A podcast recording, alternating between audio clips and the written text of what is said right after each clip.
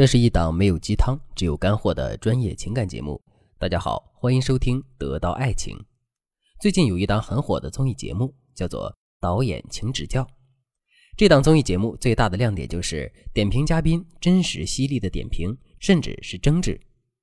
整个综艺的流程大概是这样：节目组先在现场放一段新人导演拍摄的十几分钟的作品。作品放映完毕之后，以制片人、影评人和观众组成的三个方阵便开始对这部影片进行点评。当然了，大家的点评都很犀利，所以现场的火药味真的很浓。不过，在导演蔡康永接受点评的时候，点评嘉宾却对他都是一致的好评，台上台下也都是一片的平静祥和。为什么会这样呢？其实这完全得益于蔡康永的说话之道。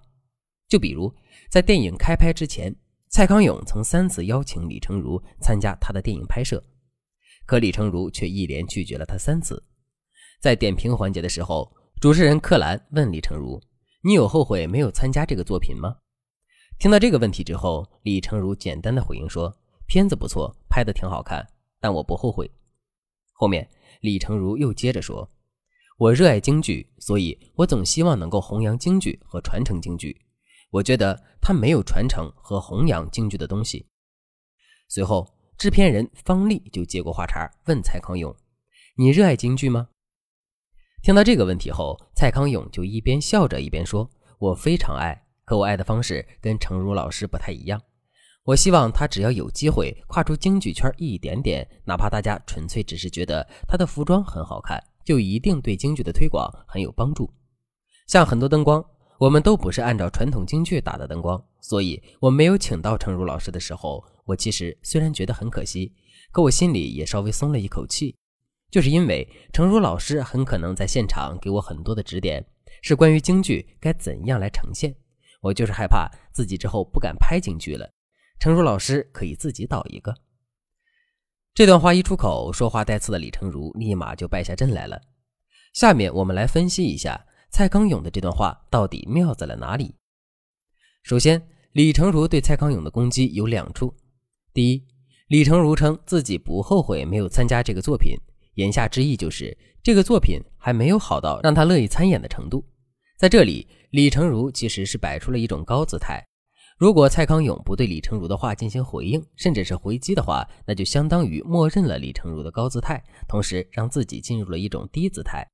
那么，蔡康永是如何回应的呢？其实他采用的是一种对等回击。李成儒对蔡康永说：“作品不错，但自己不后悔。”蔡康永就对李成儒说：“我其实虽然觉得很可惜，可心里也稍微松了口气。”言下之意就是你参不参演对我的影响不大，没有你，我反而觉得更轻松。就这么一句话，蔡康永就把自己的姿态拉到了高位。所以在这里，我们不得不佩服蔡康永的说话之道。当然了，除了对等回击之外，建立自身高框架的方法还有很多。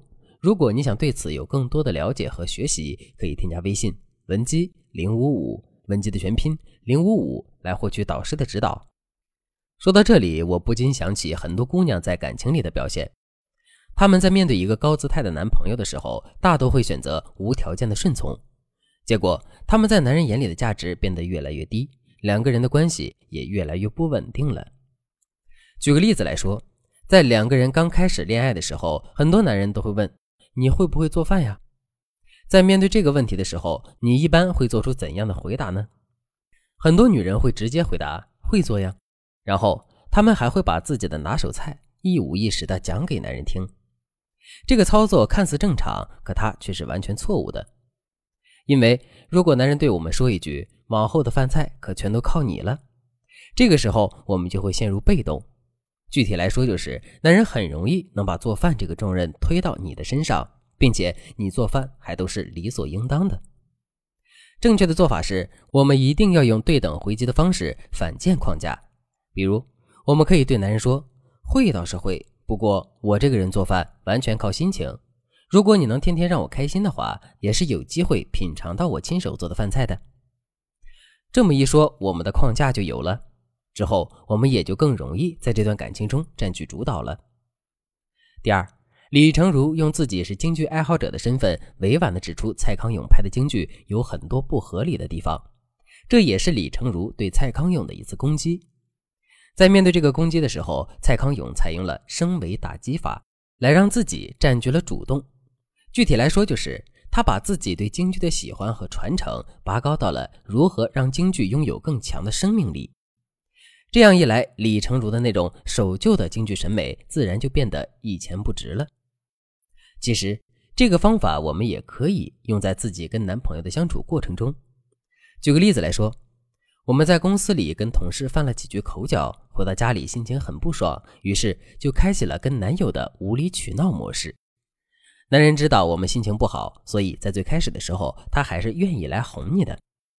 可是哄来哄去，我们都没有好转的迹象，结果男人的耐心也透支了，于是就跟我们针锋相对，大吵大叫。在面对这种情况的时候，你会做出怎样的应对呢？如果你选择黑脸到底，男人肯定是会一直奉陪的，因为问题的根源确实是在我们这儿。如果两个人一直争论不休的话，结果是什么呢？结果就是两个人的感情会不断受到损伤，甚至会面临分手的危险。可是，如果让我们主动去承认错误的话，在当时的情况下，我们肯定也是做不到的。所以，最好的操作就是，我们可以通过升维打击法来停止两个人之间的争吵。